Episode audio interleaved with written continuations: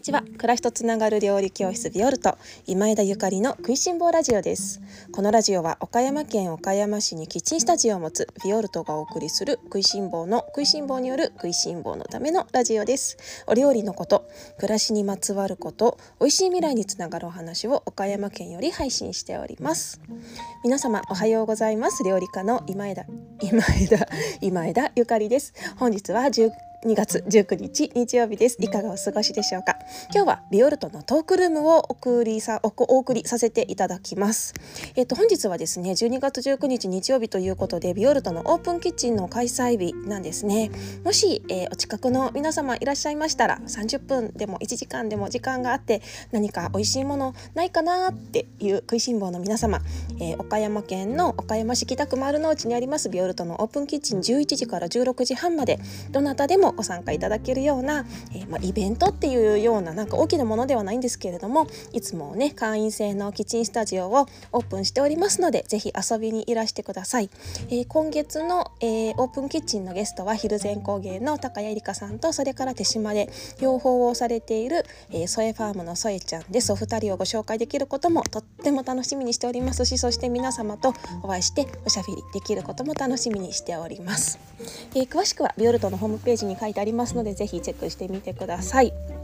で、えー、ビオルトのオープンキッチンと合わせましてご近所のあのご近所でね今日から、えー、っとスタートしますあのアートなイベントにも、えー、足を運んでいただけたらいかがかなっていうようなご提案で今日はビオルトのトークルームをお送りさせていただいているんですけれども、えっと、私の友人のゼロドーナツの加藤夏子さんとそれからあの同じく私の友人でありますイラストレーターの渡引光子さんと私の3人での、えー、おしゃべりを今回収録させていただきましたのでお届けさせていただきます。ゼロドーナツの夏子さんはこれまでもね、あのー、ラジオでおしゃべりしていただいたんだけれども、えっと、みつこさんは初めてですね。今回、えー、今日からみつこさんのイラスト展が、えー、ゼロドーナツさんの裏にある、えー、2の16というギャラリーで、えー、始まります。ぜひビオルトのイベントと合わせてあの食いしん坊の皆様にも見ていただきたいな。そしてゼロドーナツとドーナツも買えるかもということなのでおしゃべり聞いていただけましたら嬉しいです。それではどうぞお聞きください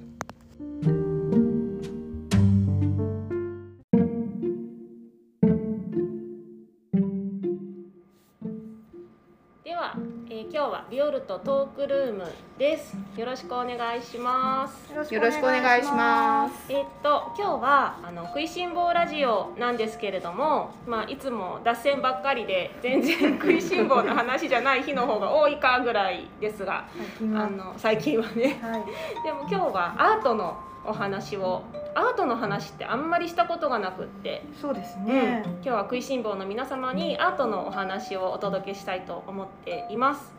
えーと、ご紹介するのは私の友人でもうすでに、あのー、ラジオにはご出演いただいているメンバー、はい、メンバー 常連メンバーのゼロドーナツの加藤夏子さんと、はい、それから、えっと、私の友人のイラストレーターの渡引光子さんです。ありがとうございます。本日はお招きいただいて 光栄です。夏子さんも。はい。ようこそ。はい。ようこそですね。ありがとうございます、はい、ゆるいけどね、はい、であの光子さんのねえっともうすぐな何回目ですか？えー、っと一番最初にこういう形でやったのは、うん、私の名前じゃなくて、うん、うちの姉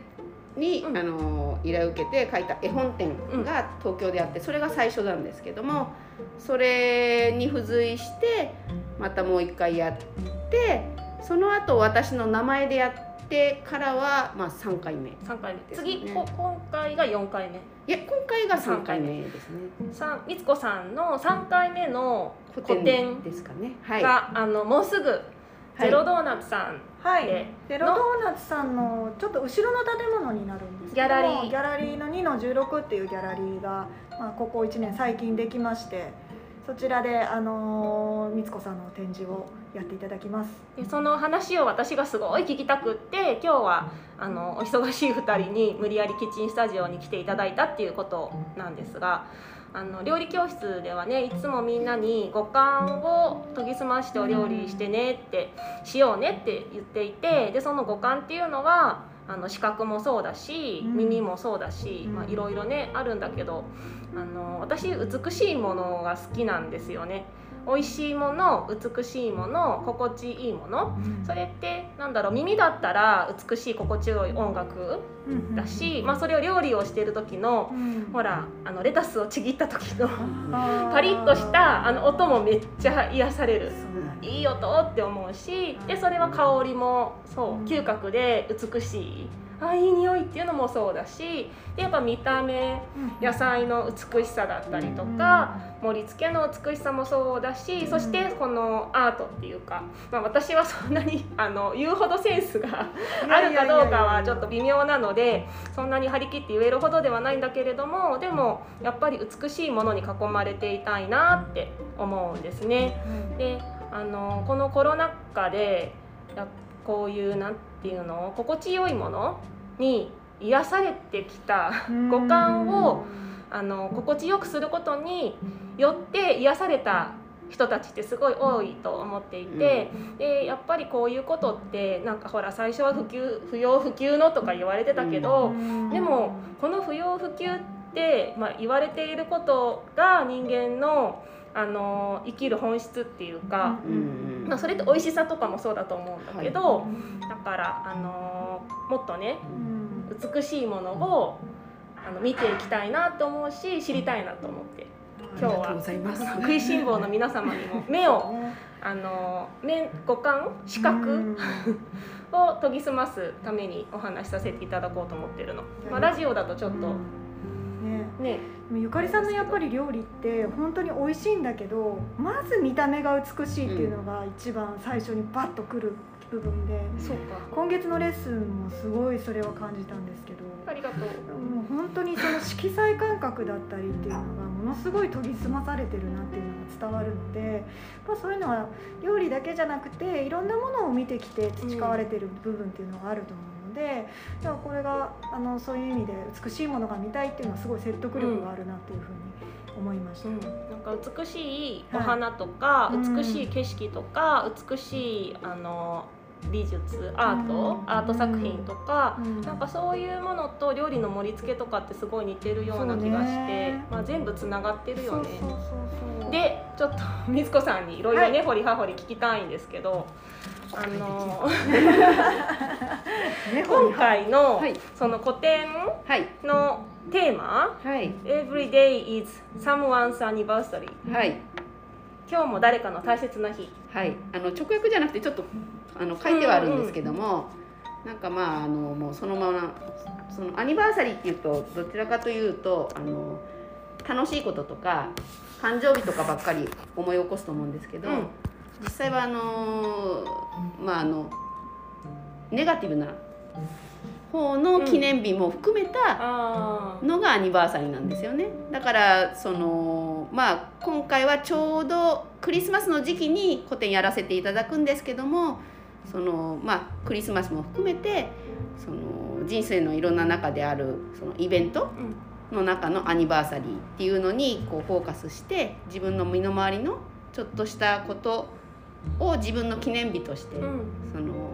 何気ない風景を自分の中で例えばあの実際今回描いた絵の中にうちの娘を描いた絵があるんですけど、うん、そのうちの娘が去年のクリスマスに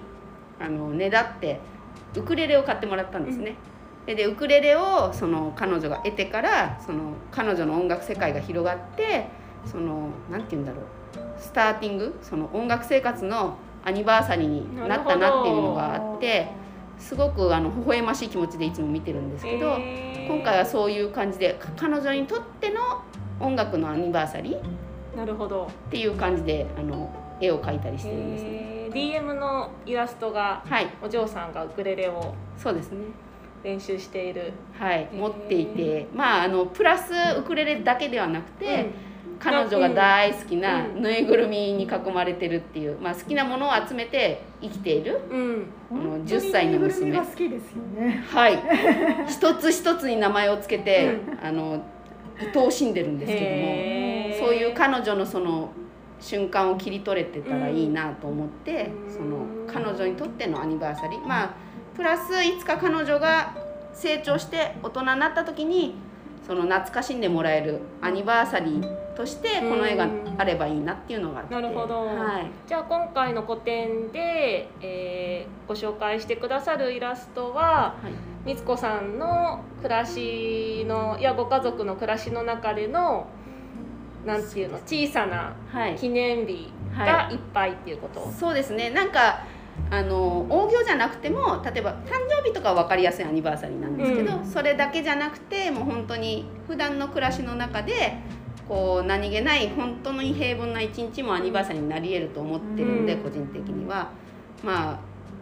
例えば実際描いてる絵の中だとうちの、あの夫の両親義理の両親がもう80超えてるんですけどもすごく仲が良くてそれでまあ立派な人たちっていうとあれなんですけどすごいあの頼りになる方たちなんですけどね。その彼らにちょっとコロナで会えなくてなかなか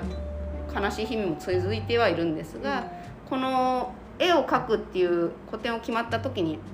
なんか描きたいなっていうのがいくつかあったんですけど、そのいつもそのありがとうとかそういうのをなんか言ってないなって思っていつかそれを形にしたいなってずっとぼんやっと思ってたんですけど今回のそのアニバーサリーっていうのをテーマに決めた時によし勝手にもうアニバーサリーにしちゃおう、うん、もうその義理の両親を書いてそのありがとう。自分の中のアニバ,、アニバーサリーを決めて絵をプレゼントしようかなと思って。それで義理の両親を書いたりしました。はい、温かいね。そうなのなかなか日常の中で近ければ距離が近ければ近いほど、あでもね義理のお母さんたちはアメリカの方ですけれども、なかなかありがとうって伝えることっていうのは難しかったりするっていう話はありますからね。本当はもう毎日今この瞬間が本当に貴重で愛おしいものだけど、ね。バタバタして淡々と過ぎ去っていっちゃうもんね、はい、全くです。そういうのがちょっとあのまああのうちのあの親が死んだ時とかもね、うんうん、そういうのを思ったことがあって、うん、もっとありがとうって言ってあげればよかったとかもっとお祝いしてあげればよかったとか、うん、そういう節々で、そういう日を大切にしたかったなっていうちょっと後悔もあって、今回はこういう個展の機会を得たので、もう個展をいいことに、あのありがとうとかおめでとうとか悲しいなも含めて、うん、なんか自分のアニバーサリーをその形に残しておこうと思いました。え今日持ってきてくれたあのイラスト、はい、いくつか見せてください。そうですね。もう全く一部なんですけど、うん、まあ娘のはそうですけど、うん、もうこれが一番最近描いたのが、私が飼ってた猫、うん、22年生きた猫がいて、もう私がそうですね。19ぐらいから多分買った子なんですけど、うん、でまあ20年以上生きてくれて、まあ、うちの上の娘が8ヶ月なる前か。数ヶ月の時に亡くなっちゃったんですけども、うん、なんかちょっとあのこの子にはすごい助けられて、うん、なんかすごい辛い時とか悲しい時も必ずこの子がいてくれて、うん、でも自分が一番幸せで素晴らしい日々を過ごしてた時にこの子が死んでしまって、うん、ちょっとかわいそうなことをしたなってずっと心の中に後悔があって、うん、今回こういう機会を得た時にこの子も書いてあげたいって思って、うん、もうあのー、ありがとうっていう日そうですね。ずっといてくれた彼女に対してその存在に対してちゃんと形に残してあげたいと思って、この彼女にとってのうんお墓っていうのが今ちょっとあの共同墓地に埋葬したんですけど、彼女は。そういう意味でちょっともう形がない存在になってしまったので、うん、こうやって紙の上で自分で思い出しながら書くことで、このまあお墓じゃないけど、気持ちの中でお墓にしてあげようかなと思って。ま、っすぐ見てる。そうじーっとちょっとね 魔法魔法が使えそうな感じの猫だったんですねこの子は。すごく面白い子であの全然関係ないエピソードなんですけど、うん、この子が数ヶ月間いなくなったことがあったんですよ、うん、それでもう死んでしまったんだと思ってすっごい悲しくてもうあの泣き暮らしてた時期があったんですけどある時ひょっこり帰ってきて、うん、その時初めて猫の涙を見まして猫がね漫画みたいにポロポロ粒の涙の粒をねこぼしながら泣いたんですよ、えー、帰ってきた時に、えー、なんかすごい感動して、本当の話ですいや本当本当の話なんですよ。持ってませんか？いや本当に持ってないんですよ。それでてっきりいやこれはちょっと私がロマンティックに走りすぎてるんじゃないかと。これは違う。もしかしたら病気にかかっちゃったのかしらって。思って心配して翌日にじゃあ連れてこうかなって思ったらそのポロポロ泣い帰ってきて泣いた翌日にはその涙止まってたんですよ。で普通の状態まあガリガリに痩せてはいましたけど普通になってて本当にその帰ってきた日だけもうポロポロポロポロ泣いて私の指をこうペロペロ舐めて甘噛みして甘えてたんですけど、めちゃくちゃ嬉しかったんです、だからそういう意味で感動をいろいろ与えてくれた猫なんですよ。なんかこの小さな生き物の中にいろんな思いとかが詰まってて人間が思ってるよりもいろんな見えない何かがあるっていうのをその時感じたのでそういう意味でもすごくあの私の中で印象的な猫ちゃん。はいもう一枚のはもう一枚のああの奥、うん、奥。これはね実はあの私事ですがこの会期中にですね自分の誕生日がございまして。それもありましてあの自分のこともお祝いしちゃおうということで、ね、めっちゃ素敵だと思った。ありがとうございます。私ブログか何かちょっと読ませてい。ただいたけど、はい、いや素敵だなと思ってで私今年の自分の誕生日、はい、初めて自分の誕生日をみんなに言ったのよ。その日にあの私今日誕生日なのっていうのをみんなに正々堂々とアピールした。アピールしたの。でもそれまでは去年の私はそんなことしてもなんかしょうがないとかみんなに気を使わせてしまうとか、なんかしょうもないことを勝手に思い込んでて、でも今年あの みんなに言ったら、みんながすごい喜んで、はい、みんなが喜んで私にあの「おめでとう」って言ってくれて、はい、おめでとうって言いたいんだよねやっぱりねみんなね。それがねすごく感じたのね、だから誕生日ってもっと正々堂々とみんな言っていいし、はい、みんなお祝いしたいものだなって、そうですね、もうなんかあのくったくなく私誕生日なのイエーイぐらいの感じでそうそうそうそういいと思います。はい。海外とか結構そうじゃない？そうですね。でも日本人って他にもあの料理教室のお客様にみんなどう？って聞いたら私も言わない派ですみたいな人結構多くってなんかでも今年ゆかりさんが言ってたから言いましたみたいな。言ってよかったっていう人がすごいいっぱいいて、でもなんかみつこさん素敵だなって思った。この自分の誕生日に合わせて、固定もしちゃうみたいな、はい、もうなんかもうボーンと「いい。んじゃない。自分で祝ってやるぞ」みたいな。感じでかっこいいしみんな嬉しいし多分ご両親もねご家族も祝いたいのよ。祝いたいもんね、ありがたいですね、ね、なんか今日も実はアメリカからあのはがきが届いてまして、グリーティングカードっていうんですか、そのさっき言った義両親から、なんかね毎年くれるんですけど、まあありがたいなと思って。本当ね、はい、もう今回はあの古典に絡めて自分でイエーイと、うん。はい、もうなんかお祝いって毎日あって本当にいいもんね、はい、でもそれこそこのこういうことですよね。そういうことです、その楽しいことばかりが記念日じゃないっていうふうにおっしゃってたけど、はい、でもそれも含めてねなんか振り返るし、はい、生きていることに対しての感謝っていうかちょっと硬いけど。い。や全くその通りです、うん。うん、はい、毎日いろんなちょっとした出来事でも、まあ、悲しいでも、寂しいでも嬉しいでも、うん、なんか無でも何でもいいんですけども、うんうん、なんか自分の中でこう止め置くための装置っていうか、うんうん、なんか今日はあの嬉しかったアニバーサリーとか自分で勝手に決めちゃってもいいと思うんですよ。夏子さんとかさあのお財布なくした記念日とか。そうね。それもネガティブな方じゃなくて。ほら何回目みたいな。できるね、うん、携帯何回落としたかな記念日あ3 回目3回目。まあ、鍵落とした記念日私ねもうあのその記念日いっぱいあるんで、ね、ちょっと辛いんですけど。多分3人はその辺の共通点がございま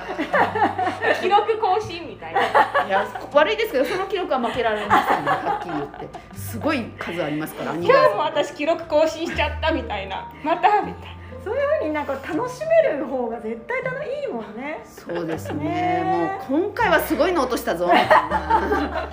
そうこれはなかなかないもの落としたぞとかそういうのでもいいと思うんですよ。私も実際落としてますけど 運転免許証を落としたとかももうお財布なんか星の数ほど落としてるんですけどいや本当に落としてるんですよ。もう数えないでもねいいぐらい嬉しいもん仲間がいっぱいいる、はい、嬉しい。嬉しくないくても、ね、元気が出る。はい、はい、そういうのも記念日ですかね、うんうんうん、はい、いっぱい記念日作る。そうですね。はい。そう。で記念日に伴ってその自分の個人の記念日だけじゃなくてそれを誰かがお祝いしたいっていう気持ちもねこうできるっていうのがすごいいいと思う。そうだね、うん、愛を伝えられるというか。本当子供とかって記念日だらけじゃないそれこそ。そうですね。初めて何とかした日とか、はい、まあ、思い返せばいっぱいあるよね。初めて喋った日とか、はい、ママって初めて言ったとか。ねまあ、そういうのもちょっと私も全くもう覚えてないけど 覚えていられたらよかったって今思った。ねね今日が本当喋った日なんだよとか。か自分がいっぱいいっぱいすぎて記録もしてなかったけどでも記録してる人もいっぱいいるんだろうな。そうだね。まめな人はやってるでしょうね、うん、でも確実にあった記念日なんですよ、うん、そうね。はっきり数字で残ってなくて、うん、はい、そうだね、そういうそうだね。今日もじゃあ何かの記念日ってことだよね。そうですね、美味しいものを発見した記念日でも何でもいいと思います。多分ゆかりさん美味しい記念日がすごい多いそうですね。毎日だよ、う。ん、ヨルトに来る人たちは多分それの今日も美味しい美味しかった記念日。そっか。そっかじゃあ私毎日みんなの記念日作ってるね。そうだと思います。すごいね私、うん、嬉しい方の記念日ですしねすごく、うん食べ物って、うん、本当に幸せ押し付けがましい。いやいやいやいや。いや、え。ー、本当に幸せにする日です。いやいや、うん、そっか。へええ他にもいっぱいいっぱいイラストえちょっとみつこさんのイラストを初めて見る方もいらっしゃると思うんですけど、はい、どんな風に描かれているとか？実はこれはデジタルで描いておりましていわゆる iPad でアイペンシルで書いてるんですけど最初聞いた時びっくりした。そうですね。私がこのアナログ人間の私がデジタルで書くっていうことじゃ自分でもびっくりなんですけど 自分で。そうあのまあいろいろちょっと事情がありまして絵本の話をいただいたことがありましてその時にあのまあ、あのやったことある人は分かると思うんですけどもともと私木版画だったんですけど木版画とかでやってたら時間が足りない。人生をかけても終わんないわこれっていうぐらいの仕事量で。しかも作った作品がボツになるとかもありえるわけですあもう絶対無理っていうのが見えていてあらどうしましょうっていう話をした時にうちの夫が「いや今はとてもすごくいいツールがあると」あのと言って紹介していただいたのが iPad で書くと。はい、で実際書いたらあの結構面白いっていうのが分かりまして、質感がすごい面白いですよね。今のはすごい進化してるので、あの自分の好きな筆の感じとかを選んで描けるんですね。デジタルって言ってももうなんそもそもデジタルって何なのっていうレベルだよね。そうですね。多分これラジオだけ聞いてる方は多分想像がちょっと難しい、あの質感だと思いますね。この絵のタッチはね。みつこさんのホームページ貼っておくので、ありがとうございます。遠方の方も見れるんだよね。はい。あの今回はですね、あの特徴としてあのまあこの状況下あのオンラインで、あの来られない人のために鑑賞会をすごい。開くアナログ人間じゃない。ねなんかあの50過ぎのあの アナログ人間が頑張っていますみたいな感じであの今回。すごいよね、はい。あのこちらにも書いてあるんですけども、はい、あの岡山市のあの文化の日を消さないプロジェクト2021というのに参加しておりましてそちらの協賛いただいてそれであのオンラインでやろうというふうに、ね、はいいらっしゃれない方にも楽しんでいただけるそうですね。このコロナのあの状況下で来れなくてもやれることがあるということで今回はちょっと企画しております。ここに書いてある。えっとゼロドーナツさんの裏のギャラリー2の16での会期は12月19日日曜日から25日の土曜日まで、はい、10時から16時、はい、でえっと、お休みはもうなしでここそうですねもう1週間ぶっ通しではいずっとやって期間中はゼロドーナツの商品を買えると。もう買えるかなそうですねあのいっぱい売れるとかじゃないんですけど前個展やった時にあの絵を見に来てくださったな中でそのゼロドーナツのファンの方もいらっしゃってあの絵も見られてしかもゼロドーナツのドーナツも買えると、はい、すごく嬉しそうにしてたんですね。その嬉しそうな顔を見るとやったろうやないかみたいな感じに頑張ろう。頑張ろう。はい。あのいつもあるわけじゃない。はい。なので、はい、数はそんなにご用意できないんですけど、その嬉しいを共有したいっていう気持ちもありまして、アニバーサリーで。あと方のアニバーサリーになるように私も頑張ります。なるほど。ということで、皆様のね、ゼロドーナツアニバーサリーもね、にも作っていただけたら、でオンラインが、えっと二十十二月二十一日と二十四日の十五時から。お一応企画しております。うん、あまあちょっと詳細はみつこさんのインスタとかをフォローしてれば、はい、あの詳細はホームページもしくはインスタグラムの方であの紹介させていただきます。興味ある方ぜひみつこさんのインスタもフォローしてください。めっちゃ素敵だから、ね楽しみにしてます。私最後に一つお願いがあって、はい、全然関係ない。あの今回の、はい、あの古典とは全く関係ない話なんですけど、はい、いいですか？何ですか？えっと、はい、料理教室ビオルトで、はい、今ちょっとあの商品開発っていうかあの私が欲しいものがないからあるものを商品開発中なのね。素晴らしい。調味料なんですけど、はい、で開発したらみつこさんに絵を描いてほしい。っていうかなんかあの正直言ってビオルトさんで扱ってるのって間違いがないものばかりなので。間違いないものを作ります。はい、もうそれは間違いないと思います。私もたまに買いますけど絶対間違いないものばかりだから。逆にその内容に追いつけるものが書けるかどうかちょっと心配なんですけど私あのみつこさんのあの絵の食べ物の絵が見たいの。食べ物。みつこさんも言っても食いしん坊でございます。そうなんです。食べる方専門なんでどっちかっていうと。みつこさんね、いつもオープンキッチンの一番最後に来てくれる。すいません。なんかすぐ近くに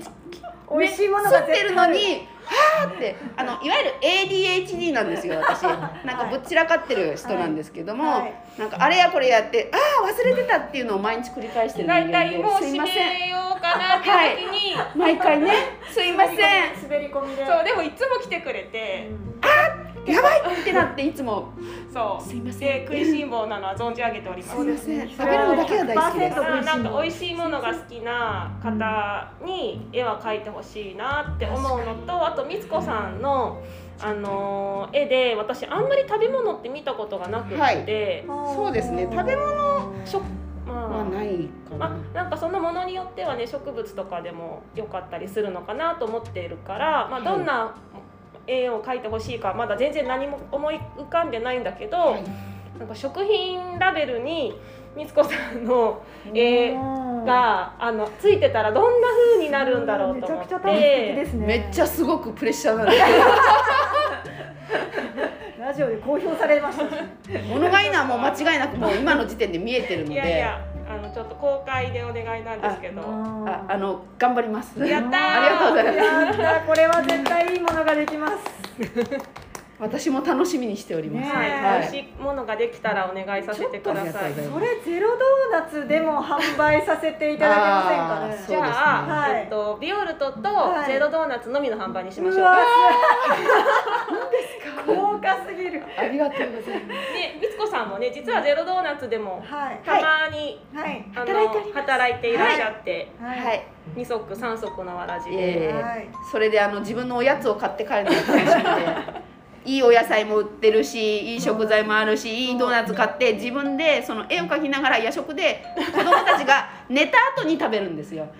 子供たちの嗅覚すごいからね。あの上の子がすっごい嗅覚があって食べていいってすぐ言ってくるんですよ。すぐ見つけて知らない間に食べられてることももったいぶらずに食べるでしょ。はい。恐ろしいぐらいに。楽しみにしてたのがなくなったとかよくあると思うんですけどうちもあって ああなくなってるみたいな。食いしん坊遺伝子がいあのちゃんと受け継がれております、ね、美味しいものはね、みんな好きですからね、間違いない。ね、はい、みつこさん、このほほぼみつこさんに会えるんですよね。大体大体ね、多分ね、期間中は頑張って、はい、おります皆様ぜひみつこさんにもねあのおしゃべりしてほしいなとありがとうございます。思います食いしん坊の皆様ぜひそうですね。五感を研ぎ澄ます一環として美しいものをねうんたくさん。あの見て人生より豊かにしていけたらなと思います。何か最後に言いたいことありますか？息子さんこちらのギャラリーの宣伝ギャラリーじゃないや個展のせあの宣伝をお願いします。えーなんかあの先日もあの素敵なあの展示があってあのーその後なのでちょっとプレッシャーもあるんですけどもあの素敵な改装されていてなんか素晴らしいところでまた個展させていただけるっていうまああの身に余る光栄というとあれなんですけども、はい、いやあ本当にざいます。なんかあの素晴らしい人たちに囲まれて岡山でもう暮らして10年以上になりますけれども、まあこれからもあの気負わず楽しくはい硬い。硬いですね。すいませんですよ。でも喋るとねくだらないことばっかり言っちゃうんですけども。はいあの楽しく個展やりますので皆さんぜひいらしてください。よろしくお願いいたします。ありがとうございます。あと一ついいですか、うんはい。えっと期間中12月19日から25日に誕生日があのあある方に。そうですそうです。はい。大切なことを忘れていた。あの誕生日が期間中に来られる方に、うん。あのそれを証明していただければ、うん。あのつまらないものですが私の作ったポストカードを1枚プレゼントしたいと思います。あの押し付けがましいんですけどぜひ受け取ってください。